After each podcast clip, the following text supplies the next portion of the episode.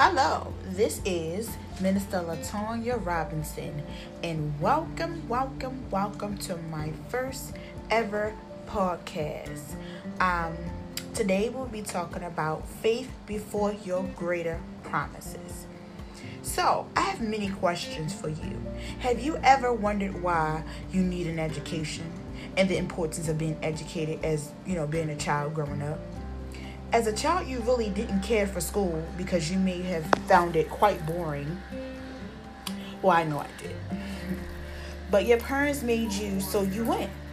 And once you received the knowledge that you needed to make it to the next level, you were able to apply it to your life. Do that, you know, rings a bell? Do that, you know, make sense? So, just like we have to just like we have to, you know, get knowledge, you know, with our education, we also need an education with the Word of God. Now, that brings me to my scripture for today. I will be reading Hebrews chapter 4, verses 7 through 10. And I read from the King James Version. And it says, Again he limiteth a certain day, saying to David, Today, at the so a long time, as it is said, Today, if ye will hear his voice, harden not your hearts. For if Jesus had given them rest, then would he not afterwards have spoken of another day? There remaineth therefore a rest to the people of God. For he that entered into his rest, he also has ceased from him own works as God did from us. So, just to give you a quite summary of it, it says in Hebrews, it basically saying God have done his job. God have spoken life into your spirit. Now, he have given us the ability to walk into his kingdom. So what you going to do? How do we walk into his kingdom? Let's talk about it. God will give you guidance, warnings, signs, miracles, and wonders. But this is where God rests to leave you with your faith.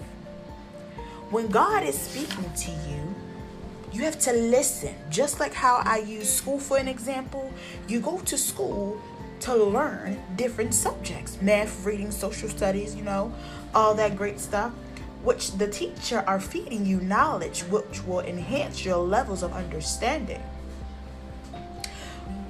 God leaves you with I am that I am. And that is found I am the first and the last, the beginning and the end. There is no in between. God is in the past, the present, and also the future. Also, faith can and will be hard. It's not easy. We all have to understand faith is not easy, but you have to believe in God that He will never leave you nor forsaken you.